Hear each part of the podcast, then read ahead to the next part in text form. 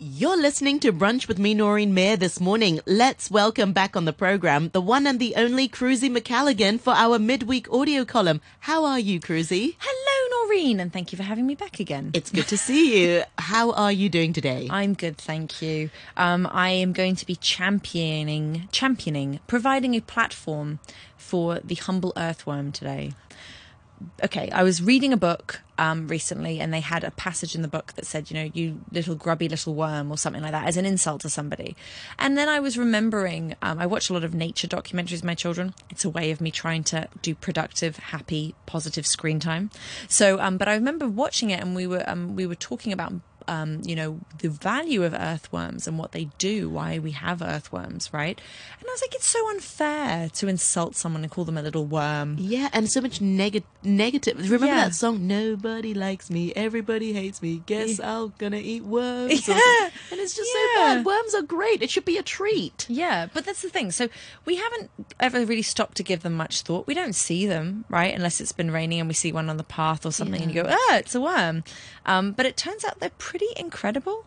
Um, so an earthworm is like more than just an undervalued invertebrate. So um, there are actually thousands of different species around the world, and apparently the UK has 26 of its own. There's um, so it's very interesting these types of worms that we have. Um, so there's lots of different colours, and you know we've got these sort of like deep burrowers that are kind of the big juicy pink worm, your character, your cartoon worm, if you will. Yeah. Um, and they can tunnel, tunnel down to a depth of three meters. Um, so that's really interesting. So there's lots of different kinds of worms that taught uh, that we have now. What like some of them can be quite large. I've actually, I've definitely seen on a rainy day like a worm that's come out, and been like, wow, that is a long really worm. I thought it was a one. snake. Yeah, yeah, You know, um, there have been some absolute whoppers of worms. Okay, the largest common earthworm ever recorded in the UK was 40 centimeters long, and was just in like a backyard vegetable patch. 40, yeah, that that long. that's really yeah, long. As you show you, the finger fingers lengths away. Um, and okay, so then there's this horrible thing that we've heard before about like if you chop an earthworm in two, it do both halves survive. Yeah, I don't think it's true. Is it? I, I don't know. Well, for the you first need to know where the front end of the earthworm is, and the easiest way to tell what the front and the back of the earthworm is, if you're interested, um, is look for its saddle, which is a fleshy ring around its middle that sits closer to its head end. And the common earthworm may survive having its tail cut off below the saddle, as you'll miss most of its major organs, but it will never quite return to its former glory. So still be careful. Don't just don't do Yeah, that. don't it's a horrible that. thing to Yeah. do. But that's that sort of thing there. Um, now, aren't they kind of just, you might be asking, aren't they just a wriggly tube with a mouth and a bum? Well, yes and no. Um, earthworms essentially one long digestive system designed to break down organic material and release those nutrients back into the soil, but they're also remarkably complex. So Charles Darwin discovered that while they don't have ears, they still hear. When he placed them on his piano in a pot of soil, they retreated underground as soon as a note was played. And Darwin rightly concluded they were acutely aware of sound vibrations, a mechanism that helps them escape from underground predators such as moles, which is adorable. Okay, so they they respond to sound, but they're probably not very smart. Is the other thing you're thinking of? Because we can insult people calling them a worm. Well, this is where it also gets interesting. So Darwin also suspected they had some kind of basic intelligence, and he, after watching them choose leaves by their shape, he set up an experiment with tiny triangles of paper. As he predicted, the earthworms were tugging the paper triangles from their apexes, the ends most li- likely to fit into their burrows. So if you imagine you have a triangle of like a triangle leaf, the worm is going for the the point tip, yeah. and pulling the point because that's how it would be able to get into its burrow, right? Which is interesting. Um, so other experiments have shown that they can learn to navigate mazes and they get faster each time they attempt them. A different test also demonstrated that if threatened, earthworms herd together underground, communicating by touch and crawling over one another. Okay, like that just come on, that hits you. That's That hits ya. adorable. But yeah, so the other thing is they're probably not that they're probably not that strong. Well, earthworms might be small, but they punch well above their weight. To move through the earth, they burrow by forcefully enlarging tiny crevices and cracks in the soil, and this can take an enormous amount of pressure and strength. And they've shown this with experiments. They can push 10 times their own body weight. That's the equivalent of a human pushing a large polar bear out of your way, right? And that's what's even more extraordinary is that tiny hatchlings baby earthworms, if you will, can push 500 times their own body weight. That's the same as a person casually pushing a humpback whale to the side. That's how strong a worm is. That's amazing. So it shouldn't be an insult. If somebody called me a worm, I'd be like, yeah, yeah that's right, yeah, I'm man, strong. I'm strong. and if they need to push through the, you know, and okay, you think so they need to push through the earth. So why are they designed like to be the slippery, slimy little tube? Well, actually, earthworm mucus is so slippy that it actively helps them glide through the soil. This their gloriously gooey slime helps them to breathe as well because earthworms diffuse oxygen and carbon dioxide through their skin. I didn't know that. And for this to happen, the surface has to be moist. Um, also, during mating process, earthworms also produce lots of slime so they can stick together. um, so yeah, um, but yeah. So then, but okay, earthworm mating is that a disgusting concept? Actually, apparently, it's not. I've seen slugs mating on some David Attenborough right, thing. Is it similar? Sort of, Oh, you know, they slide down each other's body. Okay, maybe I Yeah. won't describe it. Well, apparently it's very lengthy and rather sweet. So there's a courtship ritual of the common earthworm um, with this sort of getting to know you session um, where under the cover of darkness, an earthworm will stretch out and attempt to poke its head into a neighboring burrow. And this is a the number of times the earthworm visits a potential mate's burrow varies. Sometimes it's only once or twice, or sometimes it's more than a dozen, like depending if they're super keen.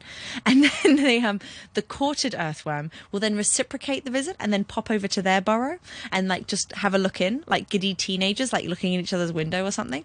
And then when they're ready to mate, the they lie next to each other facing in opposite directions, head to tail, glued together in a tight embrace, and they'll stay like that for anything time from like one to three hours. So it's quite a long thing. yeah. Anyway, um, but this is really interesting. So that's um, we we do think like, wow, so romantic. Um, okay, so have you ever heard? We've noticed that um, earthworms head to the surface after a rainstorm. So I mentioned that. I said like I often see them in Hong Kong after rain. Um, we used to think that they raced upwards to prevent drowning themselves, but apparently new theories suggest they're mistaking the sound of raindrops for the vibration of moles digging through the soil or birds jumping on the soil. And to avoid becoming lunch, they head to the surface. But unfortunately, that's when they tend to die or get eaten. So they're not super smart in that in that regard. Um, but yeah, so they're quite remarkable, really. Um, but we need them. This is what I find really interesting. We really need earthworms. They aerate our soil. They make it possible for us to grow things. Like that's why our soil needs. You know, soil would just dry out. It would just be hardened lumps if we didn't have this incre- these incredible creatures working to to mulch everything to pass it through their digestive tract so that it can grow new things. It's an incredible system when you think about it for like that there are this many worms. Apparently estimates where um, vary from a conservative 250,000 wor- worms per acre to over 1.75 million worms per acre of soil. So I mean it's you need them. You need these things in to do what they need to do. Also, I came across a um, a stat here where their lifespan. Well, how long do you think an earthworm can live for? Maybe about nine months to a year. Interesting, interesting. Six to twenty years. Whoa. Yes, right. Whoa, that's much longer than I thought. I thought they would be like similar to like insects or something. Not very long No, lifespan. they can have quite a long lifespan. Oh, I'm not, well. I'm not. I'm not condoning it, but you know, if one was interested, you could have a pet worm. You could have you could have a pet worm. I mean, you wouldn't see them very often. They'd be pretty busy. Um, they need the to be under the ground. ground Yeah, and that's stuff. true, Um, yeah. yeah, Oh, and it yeah. might get lonely. Might you get need you need a yeah. pair of them to be giddy teenagers together. but that's but this is the thing about them. They're really fascinating, and they they do they're in soil worldwide, and they eat organic plant mac- matter, fungi, other kind of weird microorganisms, and they turn it into stuff that's you know valuable. It's important. Um now that i mentioned the largest earthworm found in the united kingdom. Forty centimeters. 40 Yeah. centimeters in 1967 and i wonder if there are still worms this big. There was a colossal earthworm found in south africa that measured 21 feet or 6.7 meters long. No, Yeah. that's a worm. that was a worm. Yeah and this was like it, sounds like a snake. yeah and so it was absolutely amazing so the one that they found that was 40 centimeters in the uk they named dave um, but it they um, Yeah, so no, they didn't. And they the named ones- the really long one Dave. Oh, they didn't give the 40 centimeter one Dave. He didn't need a name in the end. Dave and Goliath. Dave and Goliath. That's a good one. Oh, that was a good fun. Um, but they're really remarkable. They can also breathe underwater. They can breathe through their skin, as I mentioned. That's how they metabolize things. So that's really interesting. So there's enough oxygen from water to keep them alive for months when they're submerged. So they wouldn't drown in the soil anyway. That's another reason. Um, so they're quite, they're kind of fascinating in that way. We find them in lots of things. But they don't have eyes. Um, they make group decisions apparently. So they do communicate by touch. They find each other. They form these clusters and they have a sort of a hive mind kind of working to share information like, oh, there's some really rotten leaves over there. I don't know. There's a, a really saucy minx with a burrow over there. I'm not sure. But it's kind of fascinating. Um, they can also, like, you know, they're, they're quite incredible creatures. And I just wanted to give them a bit of time on air to talk about them because um, we give them, you know, there's, there, you know, if you call someone a sniveling little worm, you're assuming it's someone without any kind of heart. Worms have 10. They have 10 hearts. Ten. Yes, earthworm circulation is performed by way of paired aortic arches. There are paired valves that work similarly to your heart, pushing blood in one direction and pulling it back in the other. And earthworms have five pairs of these, and they harry, half carry blood forward to the front end of the worm, while the other half carry it to the rear. So this is a closed circulatory system like ours. So they have plenty of heart. They're basically one big heart. Yes. You know, um, and they do. They they eat litter. They make things, you know, better for us. They engineer our soil. They mix different soils, they aerate the substrate, they convert complex organic matter into nutrient rich poo that can be available to plants. I mean, it's quite incredible. They are so critical to the growth of our food systems and our trees. Um, and without earthworms, soil density would increase over time, reducing the ability of roots to breathe and take up water. So if we didn't have worms, we affected them, wouldn't grow we wouldn't be able to grow things. Yeah. It's amazing. I have two quotes today. Not that you need to have your opinion changed on worms, because I think I've done that. I'm, I'm, yeah, I'm fascinated. Um, one I don't like, which is Immanuel Kant. He said, "If man makes himself a worm, he must not complain when he is trodden on." And I'm like, Again, Yeah. you're, you, you know, you're jog on, Immanuel yeah. Kant. Yeah. Like, come on. But this one I really liked, which was from John Sulston, who said, "If we understand the worm, we understand life."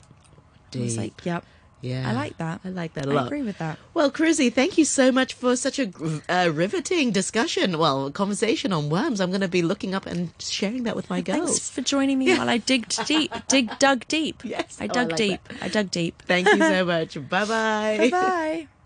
You would